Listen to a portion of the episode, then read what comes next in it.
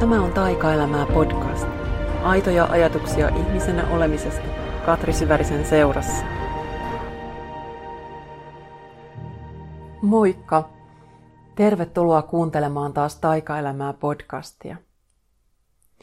Mä oon aloittanut tämän nauhoituksen nyt jo tosi monta kertaa ja lopettanut aina muutaman minuutin jälkeen, koska on ollut vaan jotenkin semmoinen olo, että, että jotain vähän vääränlaista fiilistä tai jotain, mä en ihan tiedä mikä takkuilee. Ja hyvä kysymys on se, että onko taas oikea hetki istua alas, koska mä tuossa arvoin pitkään, että rupeanko mä tekemään yhtä toista hommaa vai äh, rupeanko nauhoittamaan podcastia ja sitten kuitenkin, mulla oli semmoinen olo, että, että nyt jotain kuuluu vähän niin kuin puhdistua, että mun täytyy jotain puhua, jotta jotain tulee esiin. Jotain semmoista, mikä on ollut vähän tukkona tässä ehkä omassa mielessä. Että nyt ihan voin rehellisesti sanoa, että tämä on nyt ihan tämmöinen oma terapiahetki just tällä hetkellä. Ja muutenkin siis podcast on ollut tässä vähän hiljaiselossa tai hyvinkin taka-alalla sen takia, että mulla on selvästi luovassa kierrossa tämmöinen laskeva vaihe, että on pitkän aikaa tehnyt monenlaisia juttuja ja nyt just kun tämä mun uusin kirja tuli johonkin pisteeseen, eli niin kuin mun osalta lähestulkoon on nyt valmis, että ei ole enää muuta kuin ihan viimeiset tarkastukset menossa, niin, niin nyt mä oon tässä kyllä just huomannut, että, että nyt mä oon antanut itsestäni aika paljon, ja että tämä kirja oli, se oli itse asiassa aika paljon isompi ponnistus sitten, kun mitä tuossa viime kuukausina ajattelin. Ja se on opettanut mulle ihan valtavasti nyt taas niin kuin luovuuden vähän semmoisista eri tasoista, että millä, millä tasoilla sitä tapahtuu.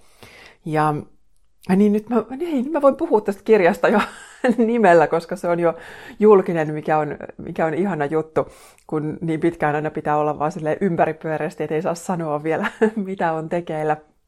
Mutta Joo, siis uusin kirjani, seitsemäs kirjani on nimeltään Sinun tarinasi voima ja sen alaotsikko on Vapaudu vanhasta ja uskalla loistaa. Ja se ilmestyy vuodenvaihteessa. Voi olla, että se on jo välipäivinä kaupoissa. Äänikirjan pitäisi olla jakelussa jo siinä ihan just joulun alla. Voi olla, että pääsette jo tosiaan joulun pyhiksi sitä kuuntelemaan, jos haluaa. Mutta tämä kirja siis käsittelee uskomuksia, tarinoita, tarinoita, joita kerromme itsellemme ja muille itsestämme ja elämästämme, eli näiden luonnetta.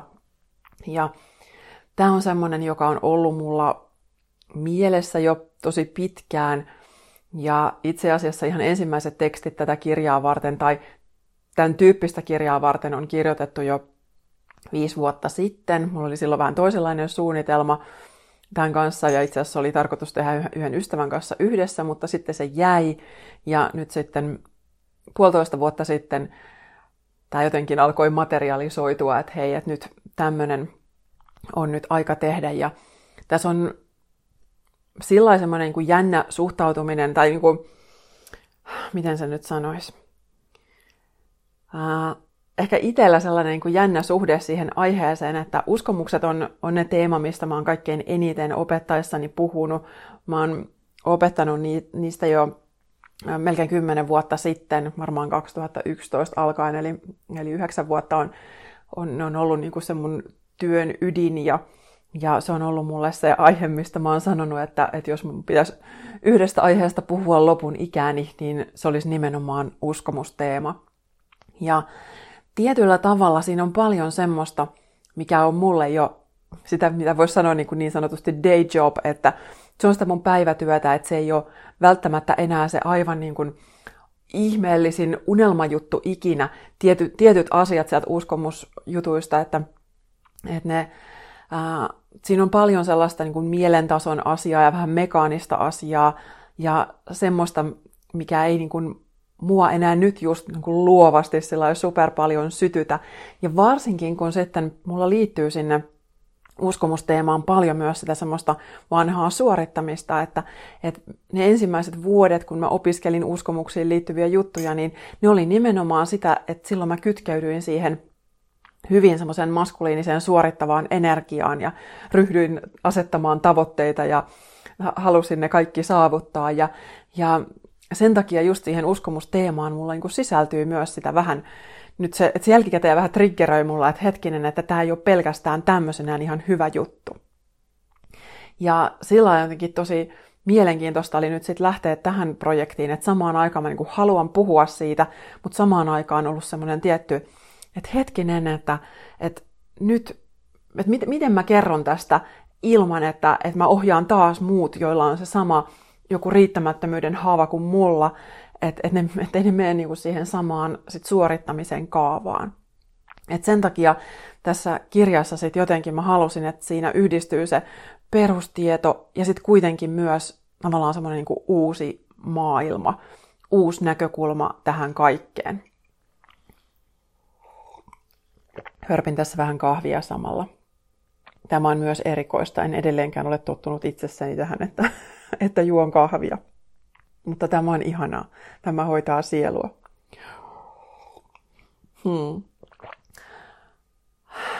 Jotenkin sitten se, että mitä mä halusin siihen kirjaan tuoda, oli sitten se semmoinen jotenkin kokonaan ehkä uusi, en mä tiedä uusi. Nyt voisi sanoa, että mäkin katson asioita sillä ehkä hyvin mustavalkoisesti siinä mielessä, että on se semmoinen ehkä perinteinen itsensä kehittämisen maailma, mm, jossa on sitä ehkä semmoinen saavutusorientaatio, mielentaso ja sen voiman käyttö. Ja sitten taas toisaalta sen vastapainoksi se semmoinen niin naisenergia, naismystiikka, semmoinen ihan toisenlainen intuitiivinen lähestymistapa asioihin. Ja monta kertaa just me naiset ollaan niin kuin menty niin vahvasti sit siihen suorittamisen malliin, että sitten kun me ollaan menty sinne ja uuvuttu siellä, niin sitten voi olla, että me tarvitaan sitten todellakin vastapainoksi tai jotain ihan, ihan päinvastasta. Ja kuitenkin nyt se, mikä mua kaikkein eniten kiinnostaa, on niin kuin se näiden kahden tasapaino, että me ei kukaan olla pelkästään feminiinistä energiaa tai pelkästään maskuliinista energiaa, vaan meissä kaikissa on ne molemmat puolet jollain tavalla, ja se niiden tasapainoinen ilmentäminen on se, mikä mua nyt aivan erityisesti kiinnostaa. Ja sen takia sitten jotenkin tämä kirjaprosessi oli semmoinen, että, että siinä oli paljon sitä vanhaa, jonka mä jo osaan, se on mulle hyvin helppoa ilmaista se tietyllä tavalla, että siinä, siinä puhuttiin enemmän niin kuin tämmöisestä ulkoisesta luomisesta, että, että se minkä mä jo tiedän, niin mä teen siitä sitten tekstimuodossa näkyvää. Ja sitten kuitenkin tähän sisältyi sit hyvin semmoinen syvä prosessi, joka on sitten enemmän, voisi sanoa, tämmöistä sisäistä luomista siinä mielessä, että, että se tarkoittaa sitä, että joku alitajuinen, semmoinen, mitä mä en ihan vielä hahmota, niin sitten se alkaakin tulla näkyväksi, että, että, että mä alan itsekin tajuta, että hei, näinhän mä ajattelen, tai että se asia, mikä on mulle tuttu, niin että se jotenkin kytkeytyy uuteen kontekstiin. Ja voisi ehkä tiivistää, niin kuin sanoa, on se, että jos mäkin työssäni se mun uskomustyö, ohjaustyö paljolti tiivistyy sen niin kuin riittämättömyyden teeman, riittämättömyyden haavan, tämmöisen ydinuskomuksen ympärille, niin nyt jotenkin se oivallus tämän vuoden aikana on ollut se, että niin, että tämä on nimenomaan sitä, että tämä haava on syntynyt siitä, että feminiininen energia on ollut niin kuin aliarvostettua, väheksyttyä, että se on pitänyt piilottaa, että meidän on pitänyt olla vaan niin kuin toimia sillä maskuliinisella energialla. Ja se, että kun me naiset varsinkaan ei toimita pelkästään sillä, niin sen takia sitten, kun me ei olla jaksettu loputtomiin toimia sillä maskuliinisella energialla, niin sieltä on sitten herännyt se niin kuin osaltaan se riittämättömyyden tunne. Ja totta kai sitten kyse on niin kuin myös ihan tämmöisestä mies-naisasetelmasta ihan konkreettisestikin. Et on ihan selvää, että, että naisten asema tässä maailmassa ei ole se, mitä sen, mitä se niin kuin mun mielestä kuuluisi olla. Että me ei olla lähtökohtaisesti millään muotoa tasa-arvoisia. Ja sitten taas toisaalta mä en välttämättä kuul- perä, perään kuuluta, oi ei mä inhoan sanaa perään kuuluta, mä en välttämättä halua niin kun, tismalleen puhdasta tasa-arvoa, vaan mä haluaisin nimenomaan sitä, että me ymmärretään maskuliinisen ja feminiinisen energian luonnetta ja niiden kanavoimista sillä terveellä tavalla, ei sitten sillä epätasapainoisella tavalla, mikä niin kuin myös paljon maailmassa näyttäytyy, että, että epäterve feminiini on sitten sitä semmoista uhrienergiaa, marttyyrienergiaa, mm, hyvin paljon niin kuin, mm, jotenkin sitä samaan aikaan omien tunteiden piilottamista ja sitten kuitenkin niin, että se tulee sitten tosi terävästi sieltä esiin sitten ja ei välttämättä olla niin yhteisöllisiä kuin mitä, mitä siihen feminiiniseen energiaan niin kuin luontaisesti kuuluisi. Ja sitten taas toisaalta epäterve maskuliini tulee sitten läpi semmoisena niin uhuamisena ja uhkailuna ja defenseinä ja äh, me ollaan niin kuin jotenkin ilmennetään vähän niitä epäterveitä puolia itsessämme noin, noin keskimäärin. Kun sitten taas, jos me oltaisiin niin tosi kauniilla tavalla, jotenkin siellä terveellä puolella, niin silloin feminiininen energia on just sitä omaan luovaan syklisyyteen kytkeytymistä, erilaisten tunteiden ilmentämistä ja niistä ammentamista ja, ja semmoista sekä intohimoa, mutta sitten samaan aikaan viisautta.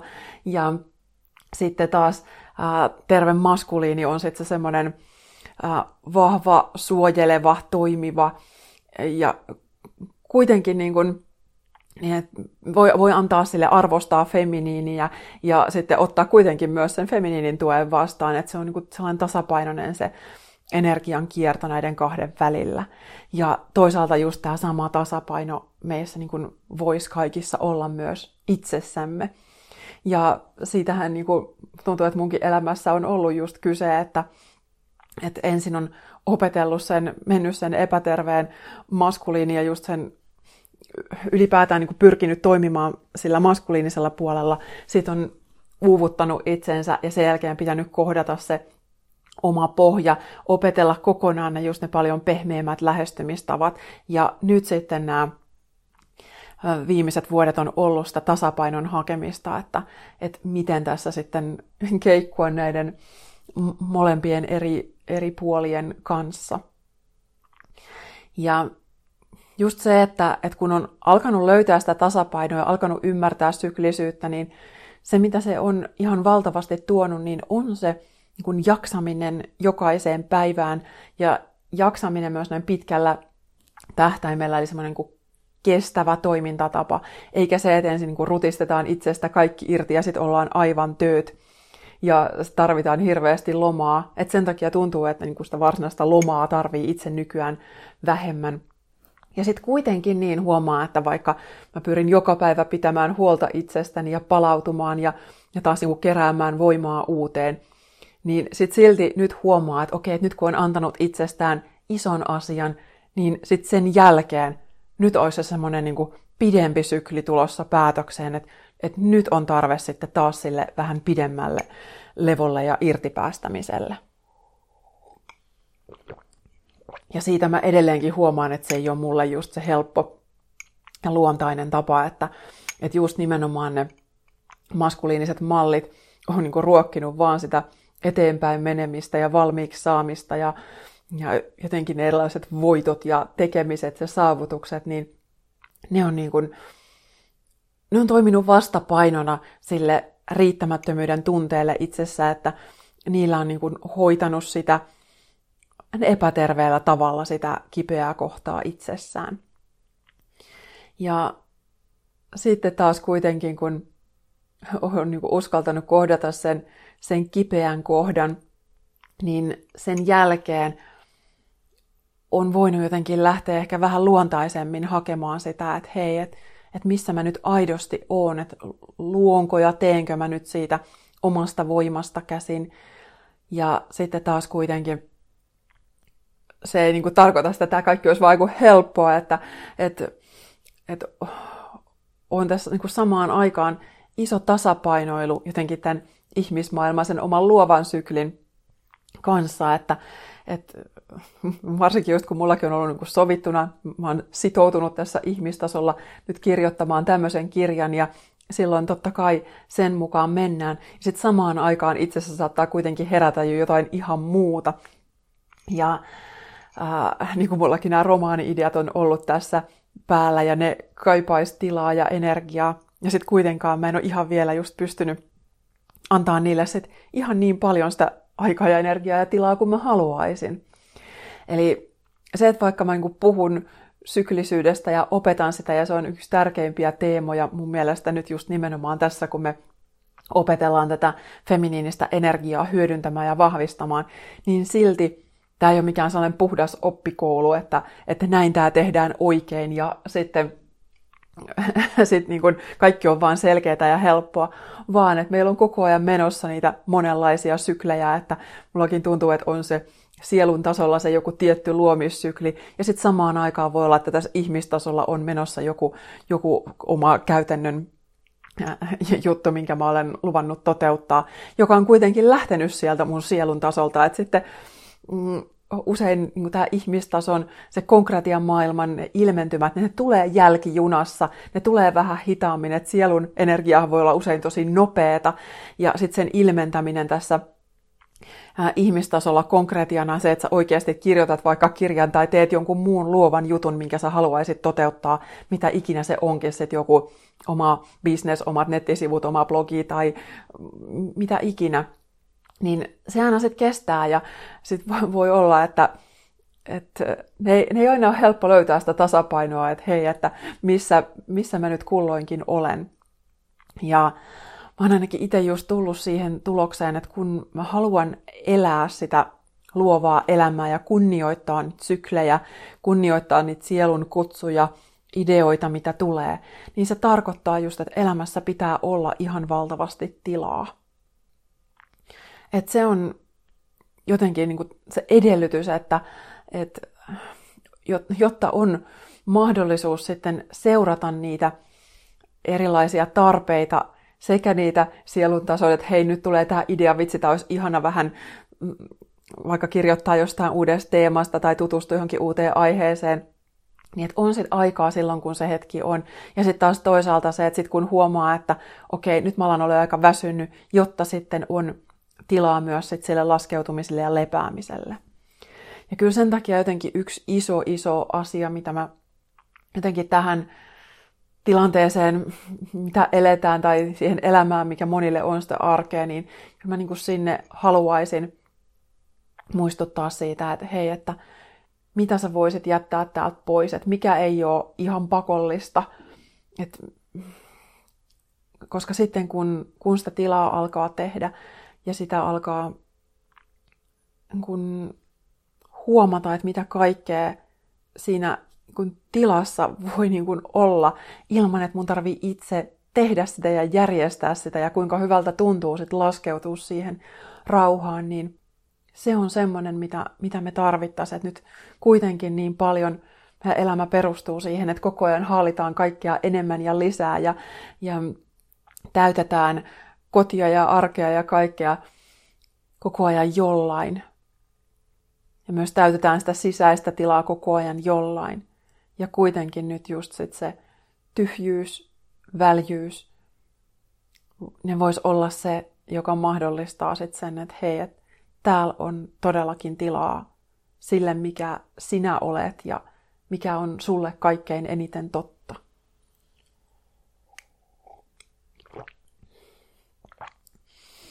Ja sitten kun alkaa elää sitä omaa sielun kutsuaan todeksi ja sitä alkaa ilmentää omaa luovuuttaan, niin se, mikä tämä kirjaprosessi on mulle opettanut, niin, tai niin moni aiempikin, mutta nyt se on jotenkin tässä tullut aivan tosi selvästi esiin, on se, että, että kun mä ammennan itsestäni, niin mä en voi valita, että mitä kaikkea sieltä tulee esiin. Että jos mä haluan antaa itsestäni paljon, jos mä haluan todella luoda jos mä haluan todella niin kuin tehdä näkyväksi sen, mitä mä ajattelen, mä tavallaan teen hyvin paljon ikään kuin sitä tiedostamatonta itselleni ensin tietoiseksi, ja sitten mä vielä kirjoitan sen joten johonkin näkyvään, ymmärrettävään muotoon, niin se tarkoittaa sitä, että se,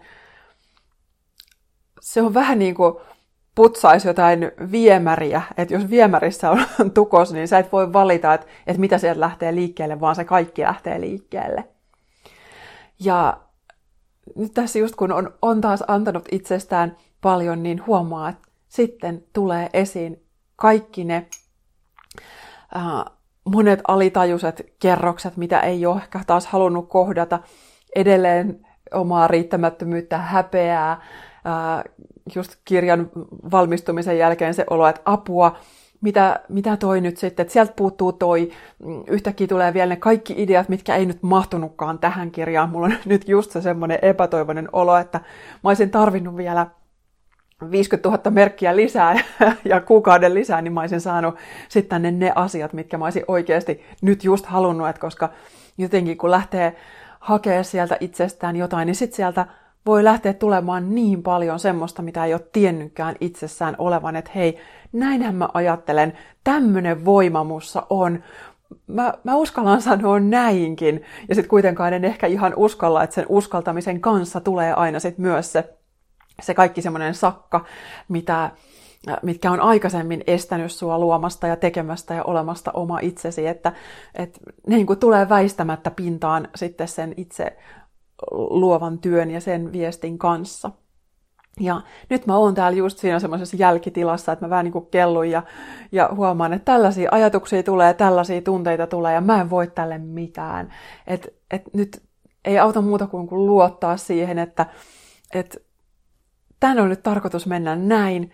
Täällä tuli sanottua just ne asiat, jotka kuului tulla, just sillä tavalla, kun niiden kuului tulla. Ja se on täydellistä sellaisena kuin se on, just niin keskeneräisenä ja epätäydellisenä.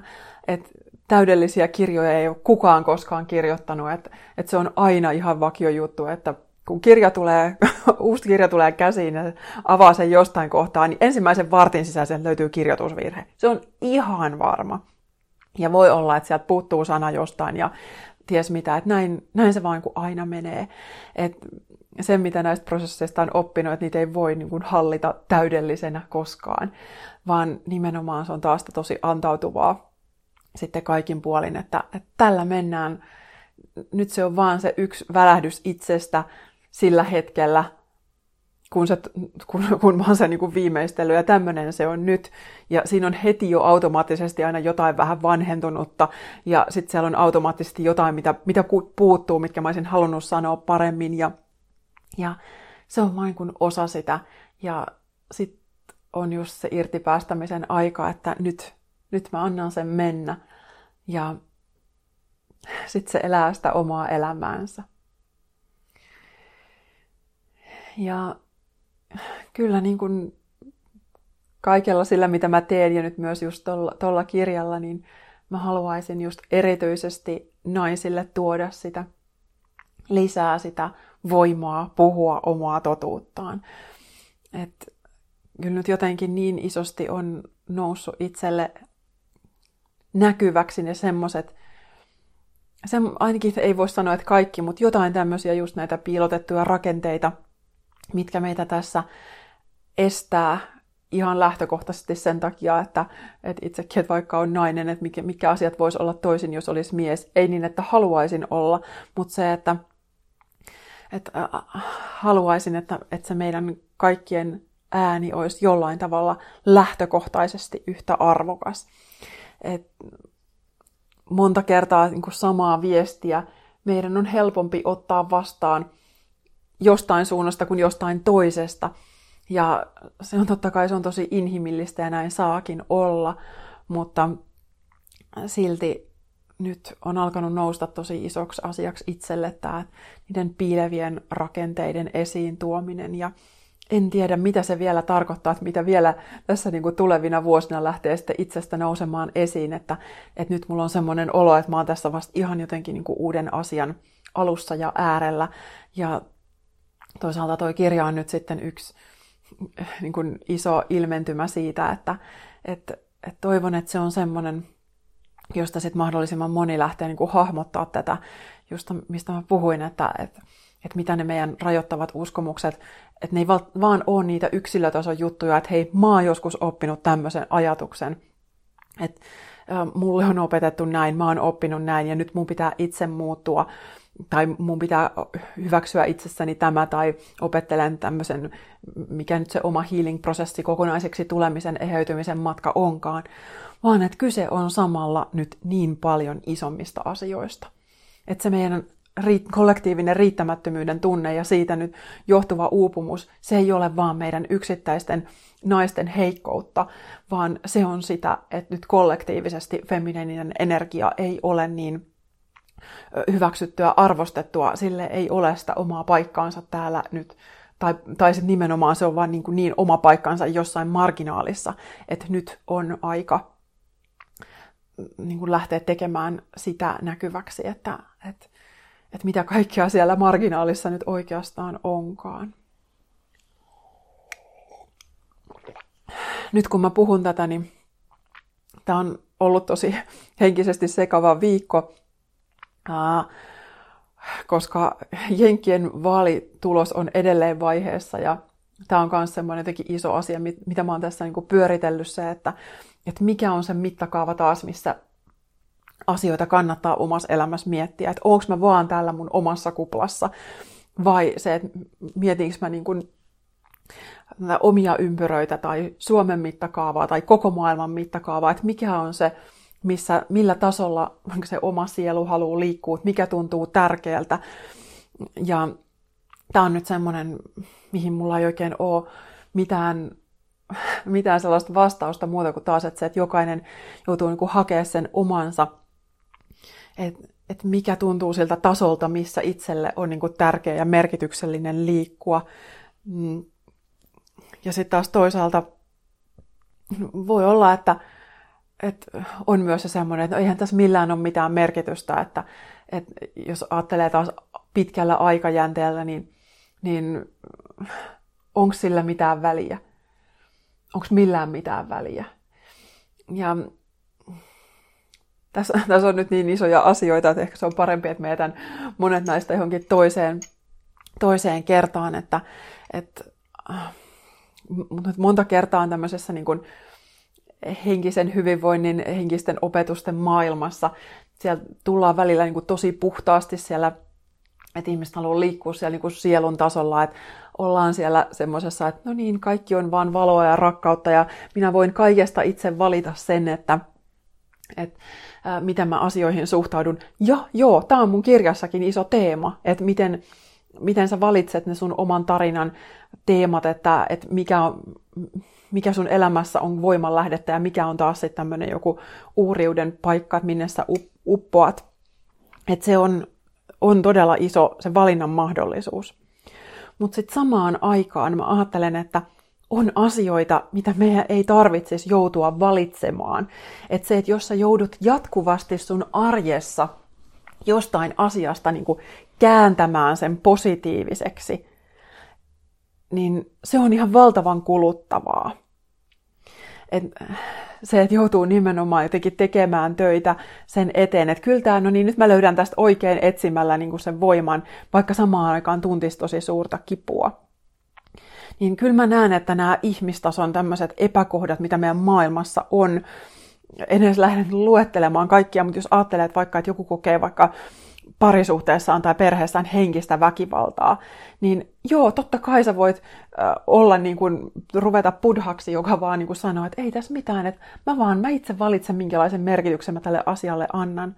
Mutta sitten samaan aikaan ihmistasolla mä näen, että, että, että tässä voi olla jotain tosi väärin.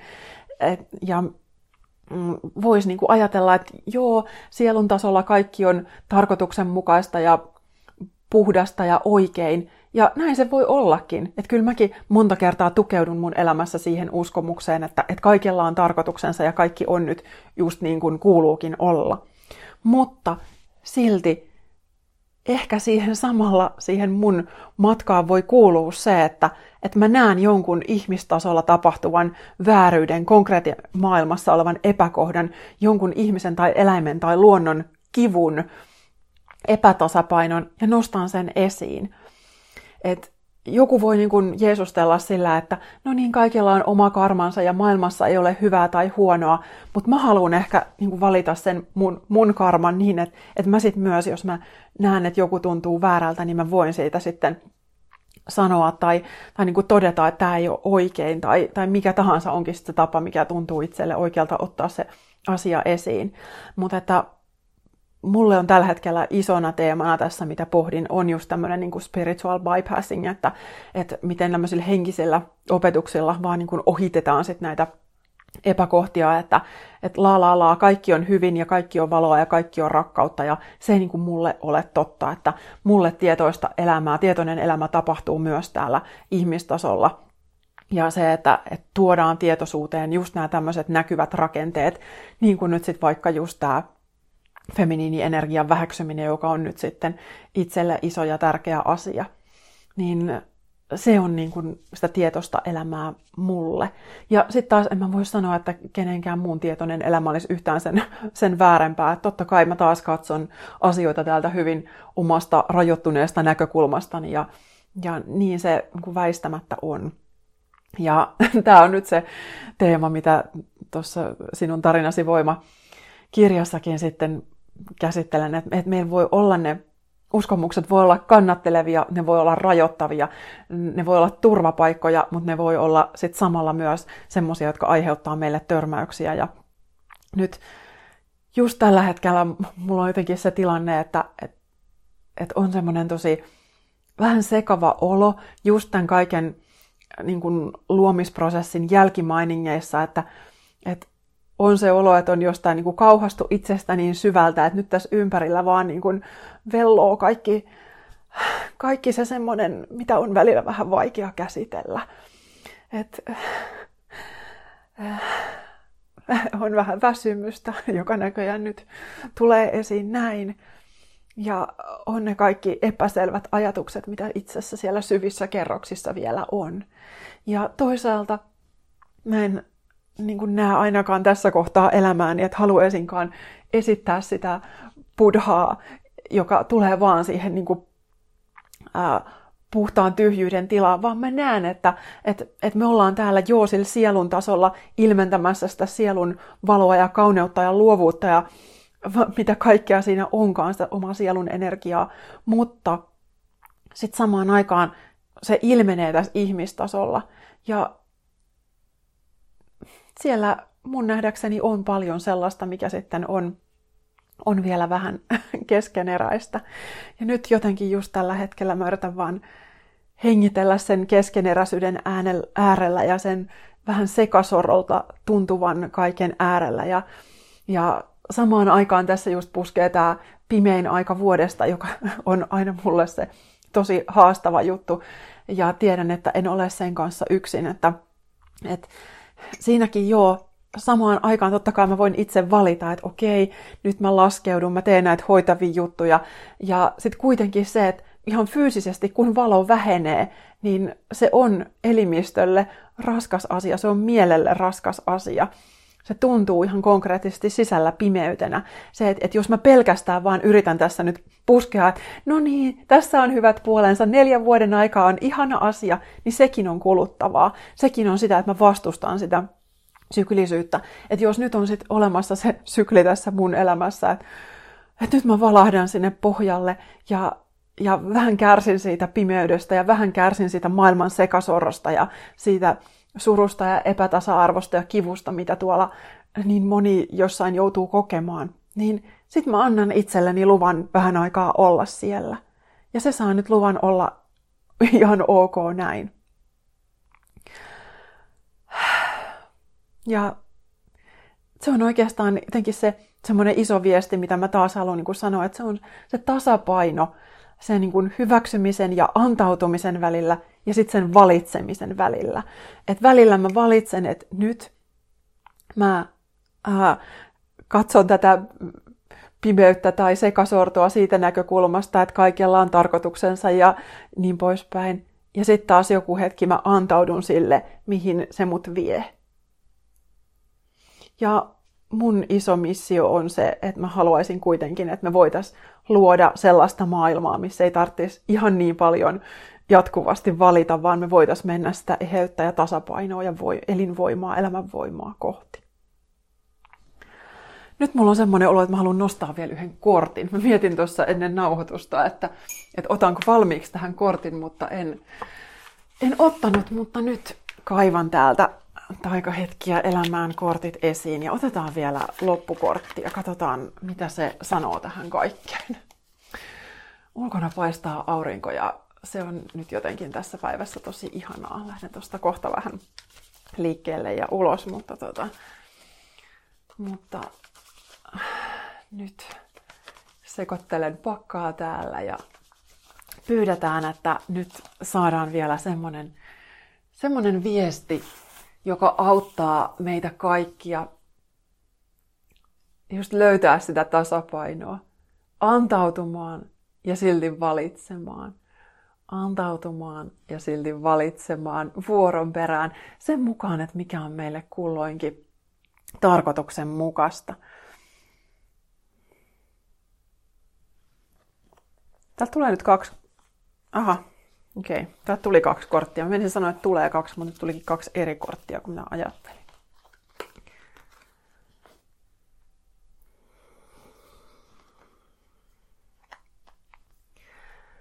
Ensimmäinen kortti oli keho. Taikaelämä on elinvoimaa ja läsnäoloa ainutlaatuisessa kehossasi. Keho on sielusi kulkuväline – sen avulla tunnet tunteesi ja intuition herkkääkin herkemmät viestit. Elä joka solullasi, anna liikkeen ja elämän virrata lävitsesi.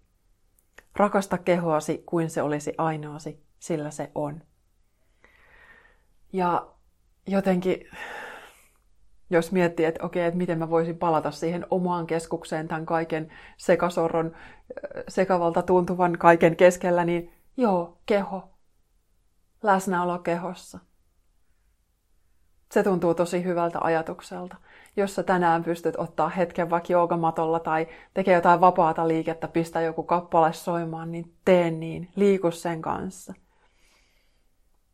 Kyllä mä ainakin tunnistan, että mä niin helposti nyt tässä isojen maailman kysymysten äärellä menen sit sinne mieleen ja välillä myös pelkoihin. Se on ihan selvä ja mä myös annan itselleni hetkittäin luvan siihen, että mä en halua, että ne vie mua kokonaan mihinkään uhrin tilaan, mutta mä voin hetkittäin kokea sen, että hetkinen, että, että tältä tuntuu, kun mä pelkään, että mitä maailmassa tapahtuu. Mutta se on ihan ok, se on inhimillistä. Toinen kortti oli tila luovuudelle. Taikaelämä on tilan tekemistä itselleen, luovuudelle ja elämän voimalle. Tukkoiseen mieleen tai kalenteriin ei mahdu iloa eikä ideoita. Hengitä tilaa sinun ja haasteidesi väliin, kohti tukkoisuuden tunnetta. Varaa päivittäin aikaa ei millekään. Anna tilan täyttyä läsnäolon ja luovuuden ihmeistä. No, tämä on just se, mitä tuossa jo aikaisemmin sanoin. Että jotta voi elää sen oman, oman luovuuden ehdoilla jopa, niin se tarkoittaa, että sitten siinä elämässä täytyy olla tilaa ehkä nämä kaksi teemaa voisi olla semmoisia, mitä tässä nyt tulevina päivinä itsekin haluan erityisesti kunnioittaa. Ja nyt toisaalta tämä tila luovuudelle. Jos sä oot niin kuin laskevassa syklissä niin kuin minä oon, niin silloin se tarkoittaa, luovuus ei tarkoita siinä kohtaa sitä tekemistä ja luomista, vaan se tarkoittaa laskeutumista ja irtipäästämistä. Et tilan tekemistä luovuudelle ja elämän voimalle, niin se voi tarkoittaa just vaan se palautuminen ja irtipäästäminen. Että luo tilaa itsellesi. Luovuus on niin paljon enemmän kuin se konkreettinen tekeminen, vaan se on se sun koko elämän voima. Ja tämä on myös se iso, iso asia tuossa tulevassa kirjassa, että se sinun tarinasi voima, niin sen lähtökohta on se, että meissä kaikissa virtaa elämän voima, kun me vaan ei tukita sitä uskomuksilla ja tarinoilla. Päinvastoin luodaan uskomuksia ja tarinoita, jotka auttaa meitä niin kuin vapauttamaan sen elämän voiman. nyt mulla on todellakin kevyempi ja puhdistuneempi olo. Kiitos, kiitos, kiitos, kiitos, kiitos siitä, että olen saanut jakaa nyt tämän, tämän sisäisen sekamelskan sulle. Toivon, että sieltä on ainakin joku ajatuksen poikanen löytynyt mukaan sitten ja ehkä löytyy semmoiseksi kannattelevaksi voimaksi tähän, tähän kaikkeen. Ja jos pimeys ahdistaa, niin, niin mä oon tässä miettinyt, että hei, jotain kollektiivista ehkä haluan tonne, vaikka voi olla, että Instan puolelle tehdään joku pimeysilta live joku päivä tai jotain semmoista. Katsotaan, mitä syntyy. Ja jos ei synny mitään, niin sekin on tosi fine. Mä olen, olen teidän kanssanne jollain telepaattisella tasolla tässä, tässä vuoden ajassa ja tässä marraskuussa. Niin kannatellaan itseämme ja toisiamme ja sitten taas valahdetaan hetken päästä vuorotelle. Kiitos kun kuuntelit ensi kertaan. Kiitos kun kuuntelit Taikaelämää podcastia. Jos tykkäsit, jätä arvostelu tai vinkkaa eteenpäin ystävillesi. Lisää inspiraatiota löydät kirjoistani Löydä elämän taika ja Vuoden paras päivä sekä kotisivuilta katrisyvarinen.fi.